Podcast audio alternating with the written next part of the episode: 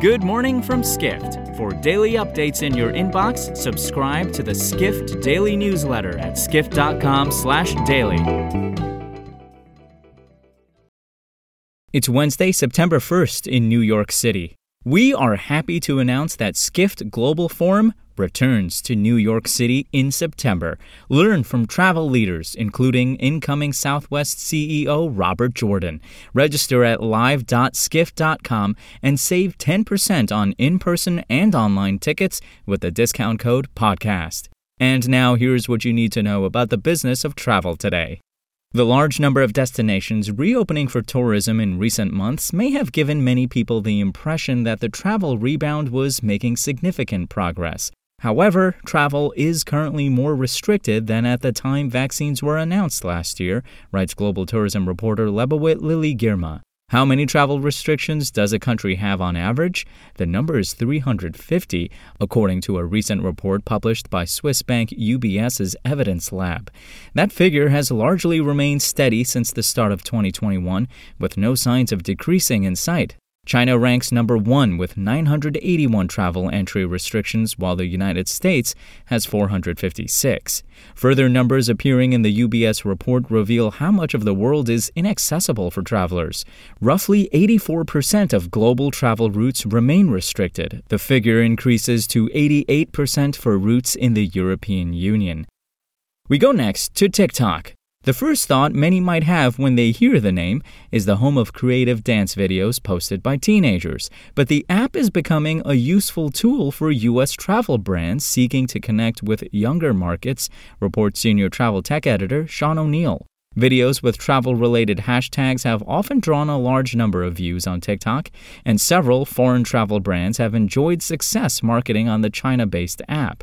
So, several U.S. travel companies are using it to reach out to millennials, one of them being Delta Airlines. The carrier launched its first U.S. TikTok campaign this year, asking users to post a short video about their favorite trip. The campaign managed to attract more than 19 million views in its first 36 hours. However, U.S. travel brands marketing on TikTok must contend with the unpredictability of its algorithm, which is different from the one used by Instagram. Thus, travel marketers who simply repurpose content already popular on Instagram won't likely experience the same success. We end today with Norwegian Air. The carrier experienced a tumultuous first half, leading to questions whether it would survive. But the airline is putting plans in place to ensure its recovery, writes Madhu Unnikrishnan, editor of Airline Weekly, a Skift brand.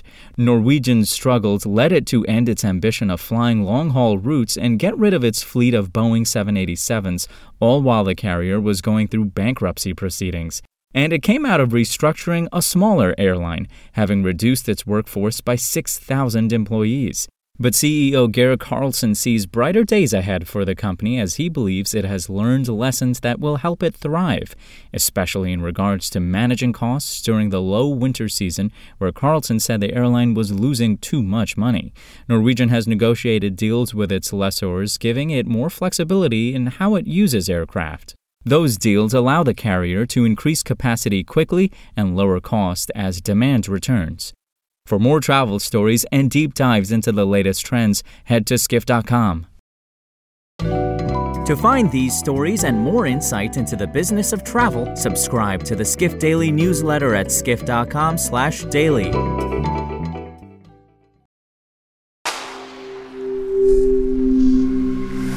Spoken Layer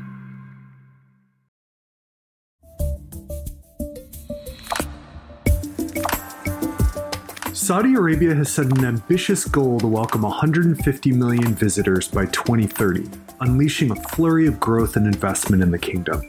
In our new series, Skift Travel Spotlight The Future of Tourism in Saudi Arabia, Skift sits down with tourism and travel experts to discuss the vision, progress, innovations, and opportunities shaping Saudi's tourism sector. Tune in for insider views and insights on what's next for Saudi Arabia's dynamic tourism industry. Subscribe now on Apple Podcasts, Spotify, or wherever you listen to podcasts.